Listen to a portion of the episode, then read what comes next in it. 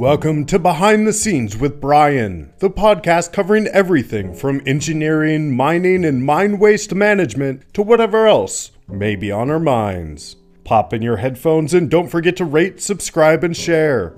And now, here is your host, Brian Ulrich.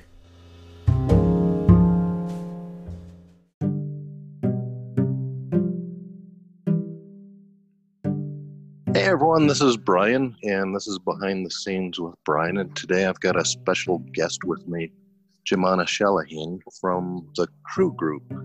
And we're going to have some interesting conversations about the economy and the virus and the virus's effect on the economy and mining in general. Um, how are you today?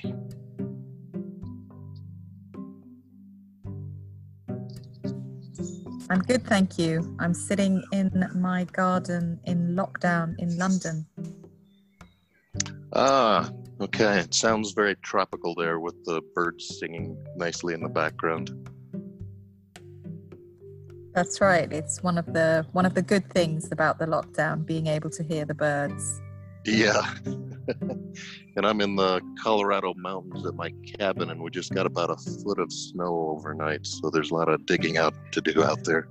Wow. Yeah.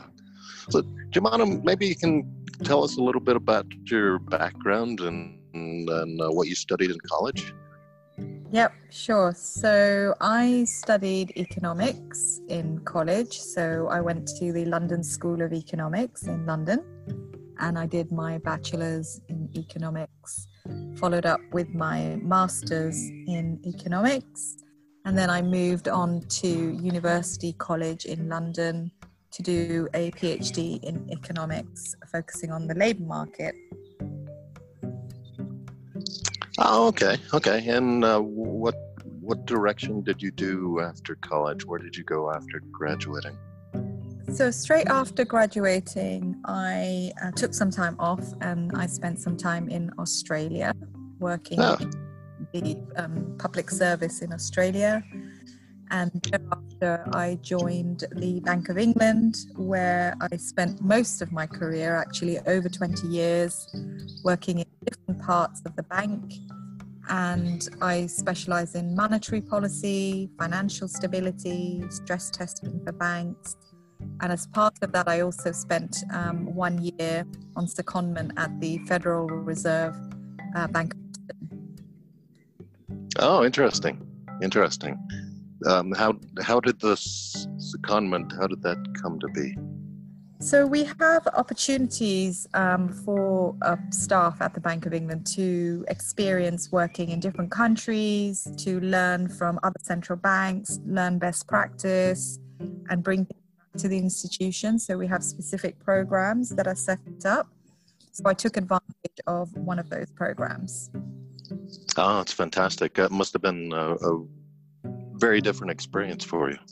Yeah, no, it was it was really um, you know a really great experience. I was there during the global financial crisis in 2008. Mm, mm. So couldn't have picked a better time because there was a lot going on and um, you know it was really you know it was really great to be there because it was the epicenter if you like of the crisis where things started with the subprime mortgage. Wow. Wow. Yeah. Yeah. Wow. Wow. And uh, now you're with the CRU Group. How long have you been with the CRU Group?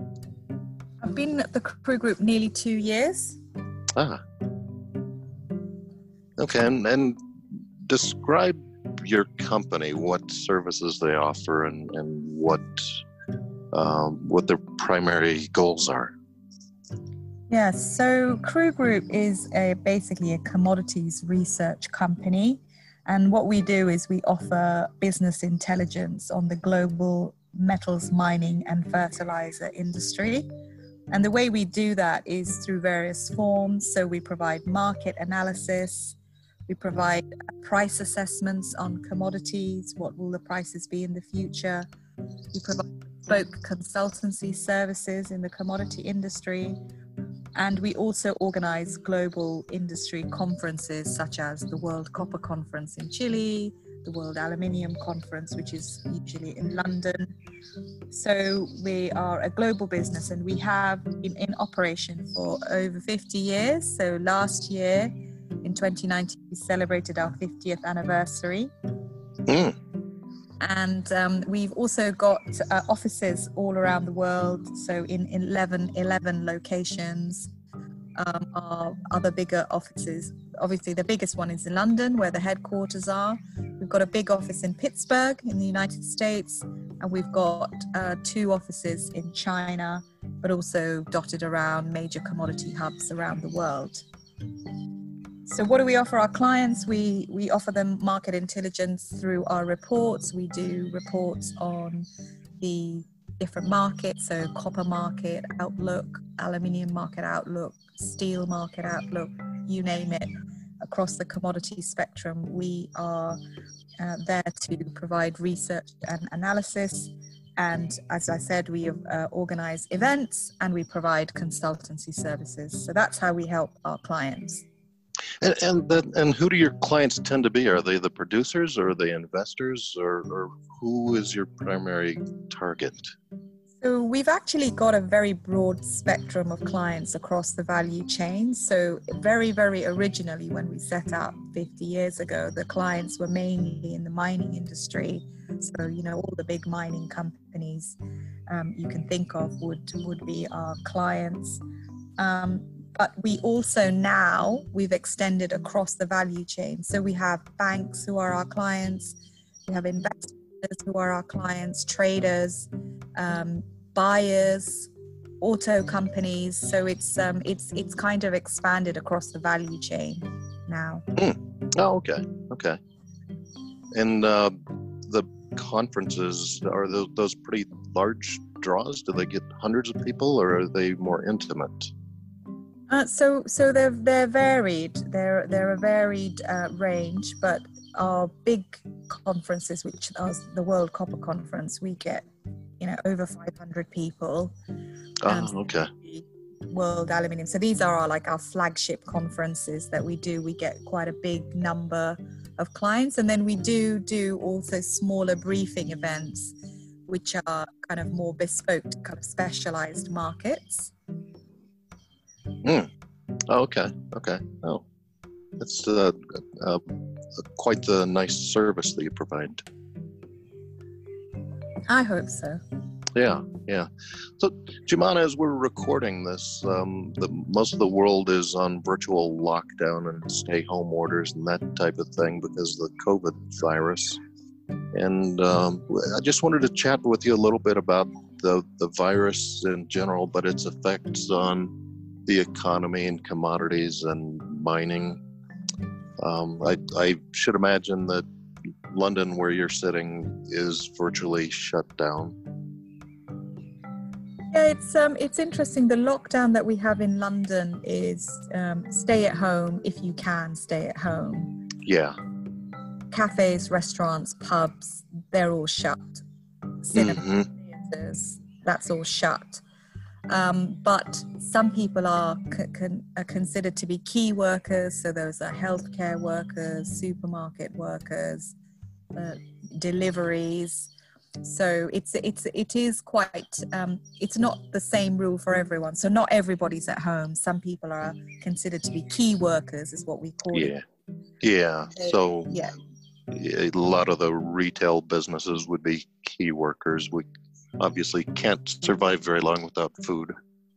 That's right. So supermarkets, absolutely, retail supermarkets all open, um, but clothing, for example, all shut. Mm, I think Onli- online's okay, but no, yeah. no shops on the high street are open. Mm, mm. This, uh, you know, China's been on shutdown since sometime in December, and they're starting to come out of it, but I'm hearing that they're concerned about a second wave of the virus. So if they've been That's... shut down, they've been shut down for about four months now, and I don't know if that's what the world is looking at, but that that's a significant impact on the economy. Absolutely. So um, we actually have two offices in China, one in Beijing and one in Shanghai, hmm. and. Mm happened there was that although the original virus outbreak, you're right, was in December, this wasn't um, high in the public eye up until January, really middle of January mm. mm-hmm. internationally. And that was just ahead of the Chinese New Year, which this year started on the 23rd of January. So mm. that when the holiday period started and the lockdown officially started sort of end of January and continued on through, as you said, only until recently. Um, in March, they started to partially open up some cities. And most recently, Wuhan has been opened up as well. You would have seen that on the news in the last couple of days.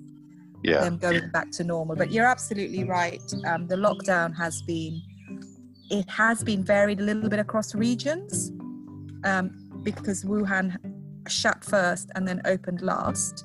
But mm. yes, are talking about a lockdown which started in January, February, March, so three plus months. And yeah. our own offices, our own offices in China just opened on the 7th of April. Mm. And we know that the government has said that it, social distancing is still in place. So we are not allowed to have the office operating at full capacity because people have to stay two to three meters apart so we can uh, at one third yeah. of capacity.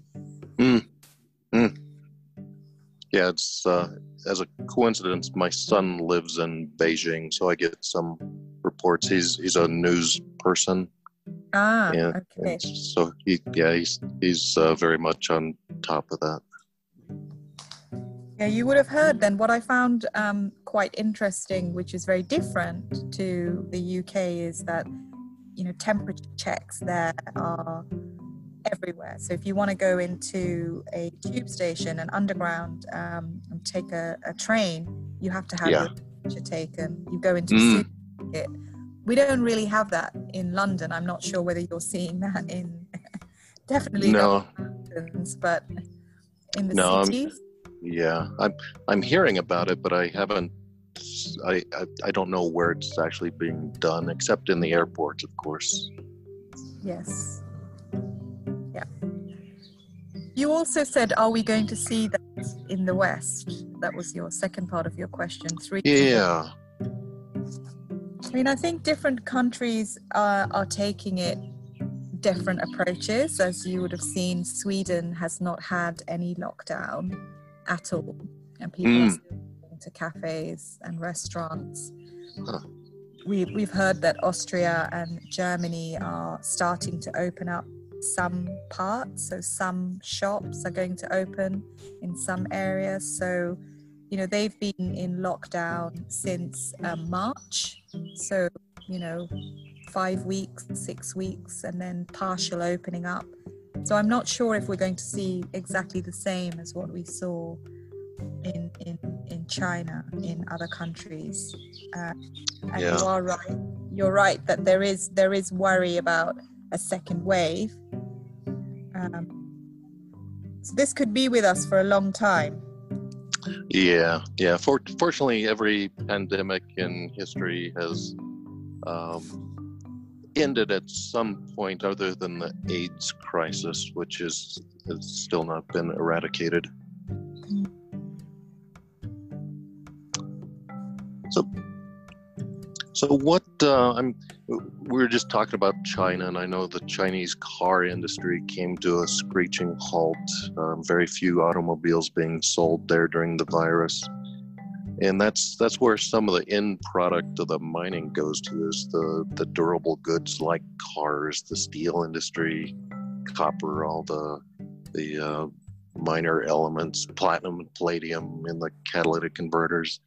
So this is obviously going to have a long term uh, impact on mining. And it's interesting that some of the mines are shut down completely, the, the big copper mines in Peru, but the gold mines in Nevada are not.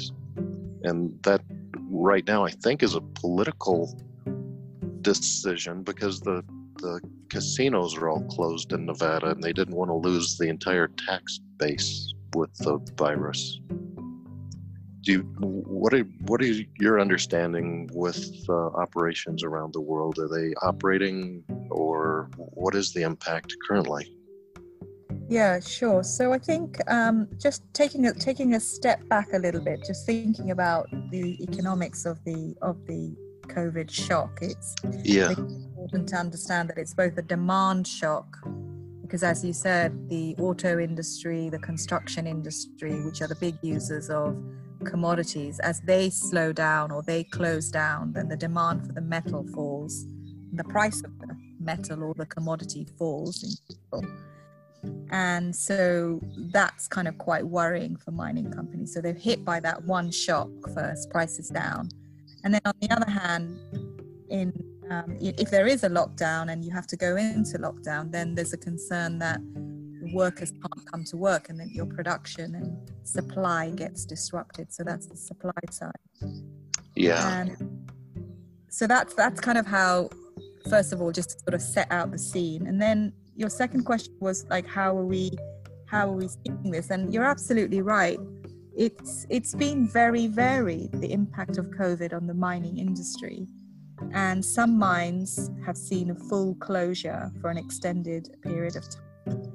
Good example here would be Alta Zinc, which been shut down its mine in Italy, which has led, led to quite a substantial loss um, and then at the other extreme, there have been mines which have resisted closure and argued with the governments, you know, that, that it's a strategic activity or an essential activity.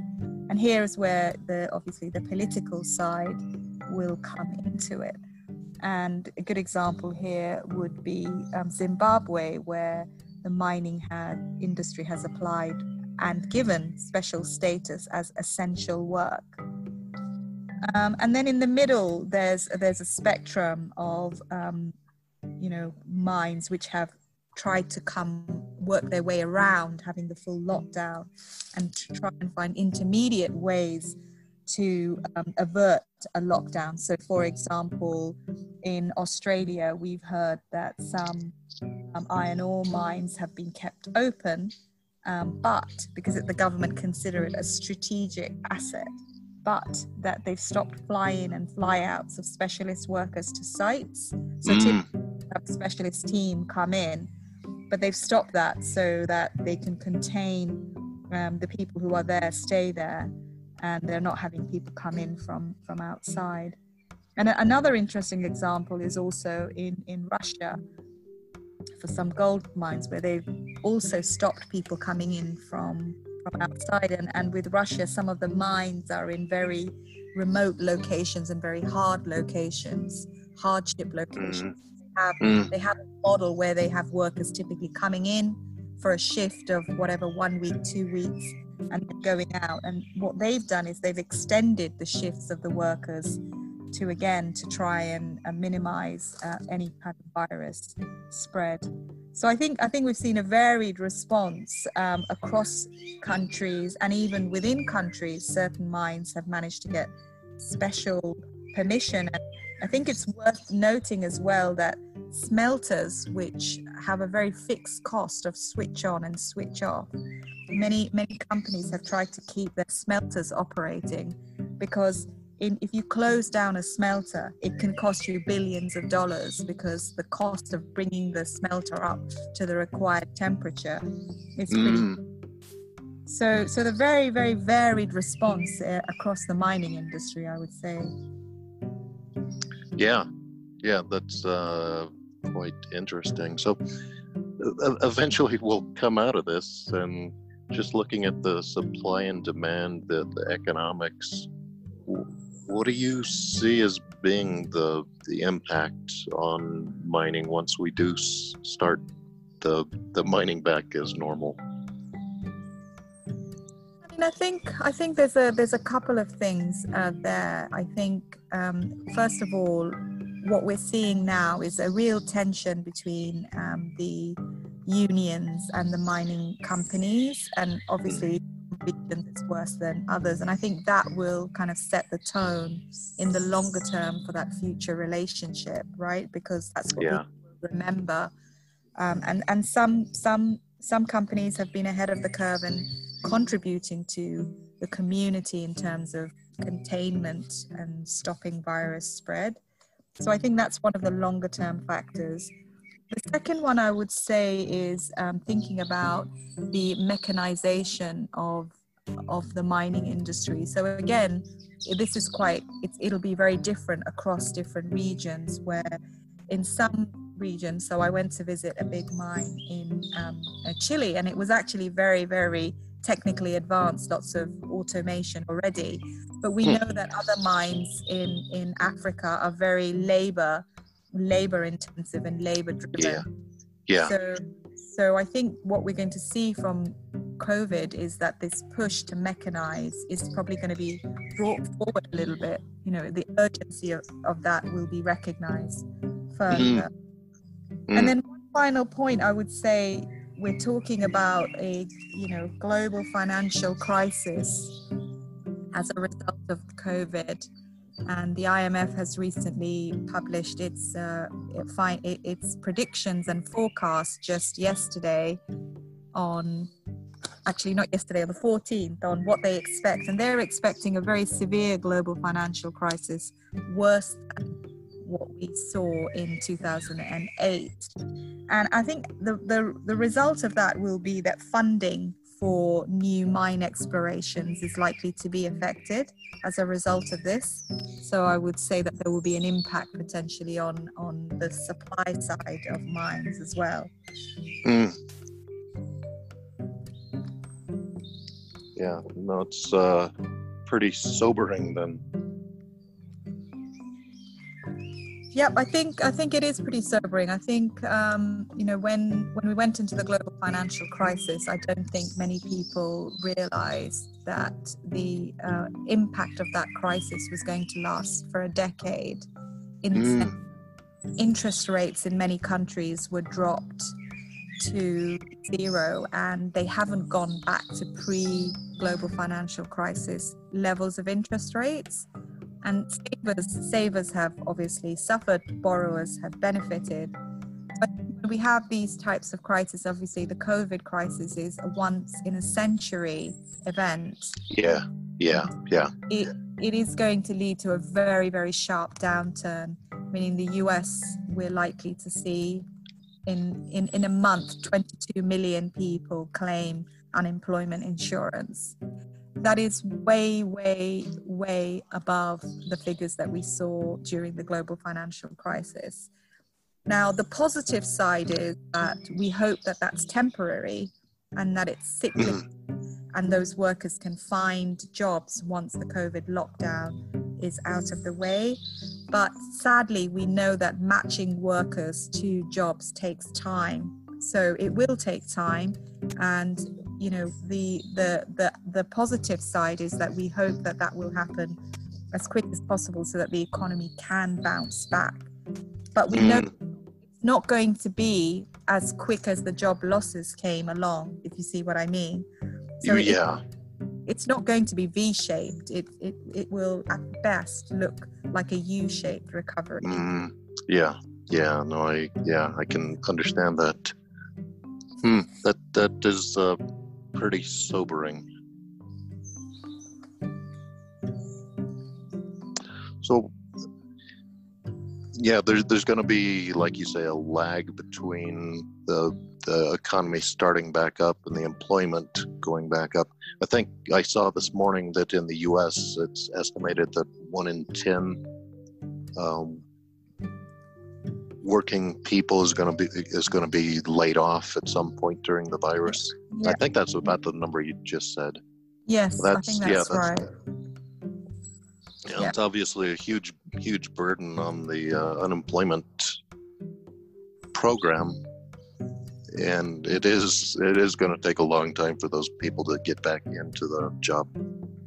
Um, the, the to rejoin the the uh, employed people. Yeah, I mean, hopefully, I mean, I, I don't want to be too sobering and too, but you know, if if the if the lockdowns do end So, if there is no second COVID wave, if the lockdowns end and we can contain this virus, and there are some advances on the medical side, not from a vaccine perspective, because as I understand it, the vaccine takes quite a lot of time because they have to trial it on animals, then they have to trial it on a small human group before they can make it um, much more widely available. So I would say that there are other medical advances, for example, uh, malaria tablets, which are pills that people can take. Yeah. Medical advances yeah. like then that could be an upside scenario where the economy returns back to normal um, you know, and people do find jobs. Yes, it will take time, but hopefully not that long. Mm. Yeah. There, uh, have you ever heard of the Stockdale paradox? No. So, Stockdale was one of the prisoners of war in Vietnam, and the Stockdale paradox is that you have to keep a positive out, but realistic outlook. So a lot of the lot of the prisoners around him were really positive, saying, We're going to be home by Christmas. We're going to be home by Christmas. Christmas comes and, and goes, and they're still prisoners of war. So a lot of people had really broken hearts, but Stockdale kept being positive but realistic. So I, I think that's what we need here is to be positive, but don't think that we're going to get out of this by eh, the end of the month. Yeah, no, I think that's right. And I think, you know, it is going to be sharp on the down on the downside, but it's also going to be sharp on the upside.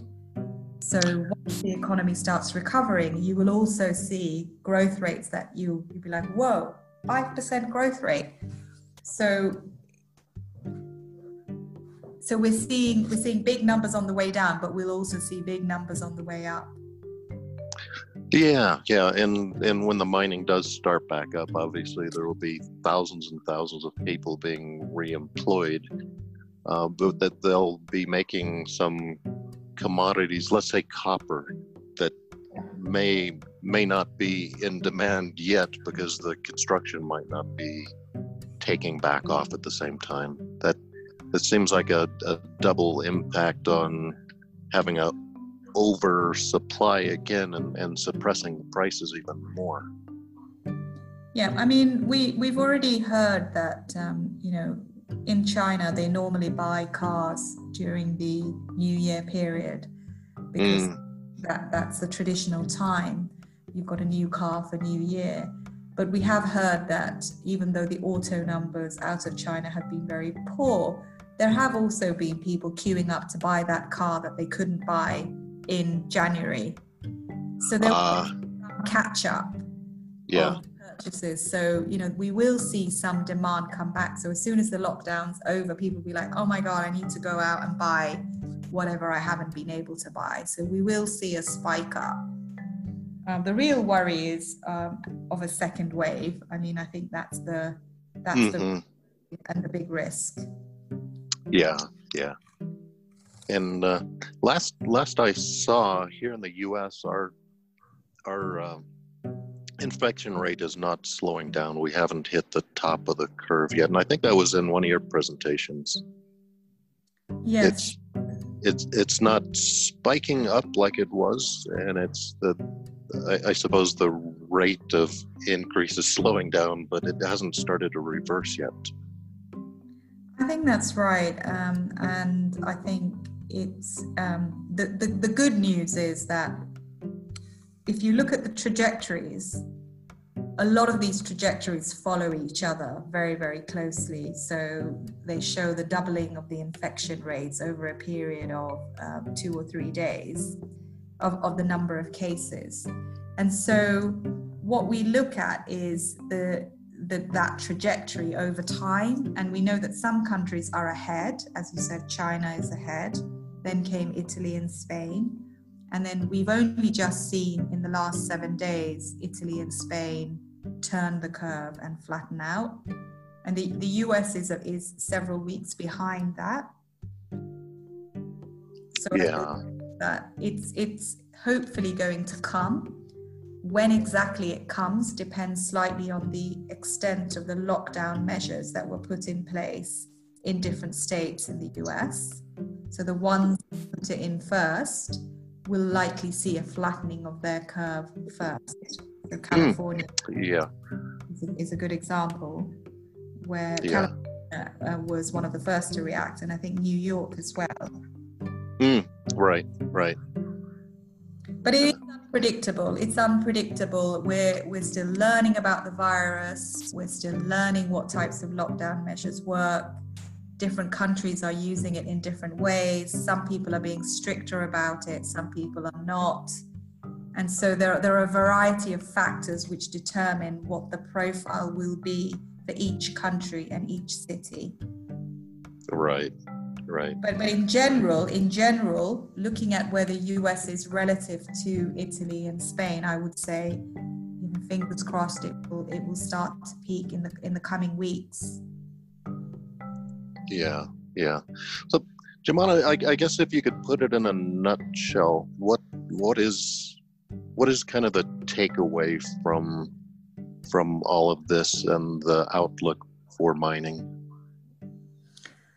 So I think I would say that um, in a nutshell, it would be countries and different mining companies have diff- have responded in different ways. So there is no one answer. There hmm. is differences in how they have responded, and so there's heterogeneity out there. Sadly, it's no one size fits all Yeah. with some like Peru seeing complete closures, and as you said, Nevada seeing seeing none. So there's a spectrum there. So that's that's one point of the nutshell. What is the impact of COVID going to be on the mining industry? I think I think it is going to uh, bring forward mechanization um, in the mining industry to make it more uh, less reliant on labor and especially if the lockdowns and the virus continues as a second wave. So that will be my second takeaway. It brings forward mechanization.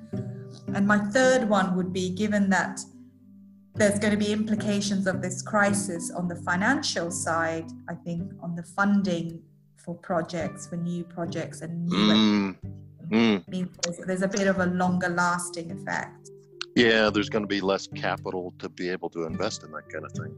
Yeah, exactly. And for certain industries, so for example, the gold industry, we'd already seen a plateauing of gold supply and, and projecting a contraction even. You know, now that contraction is, is, is for certain likely to show up in the next few years. Mm. Hmm. Yeah, interesting. Interesting. Well, Jumana, we've covered a lot of ground today. Is there anything else that you would like to share with the listeners?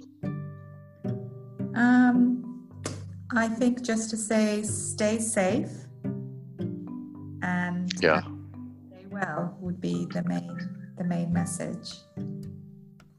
Right, right, and and be be patient, right? Yeah, be patient and if- be, be optimistic.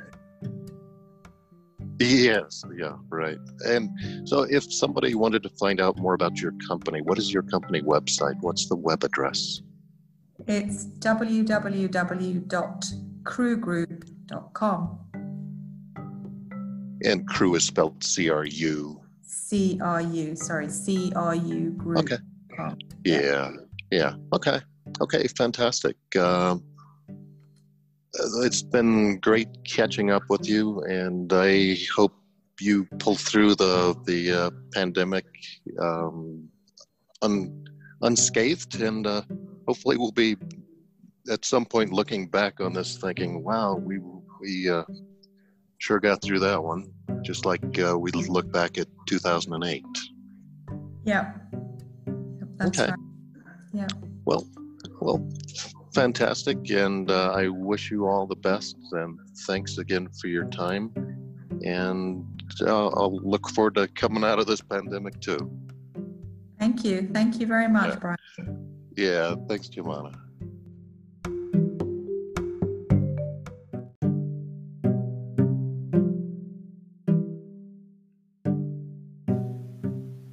Well, that's it. I'm Brian, and this is Behind the Scenes with Brian. Until next time, keep on rocking.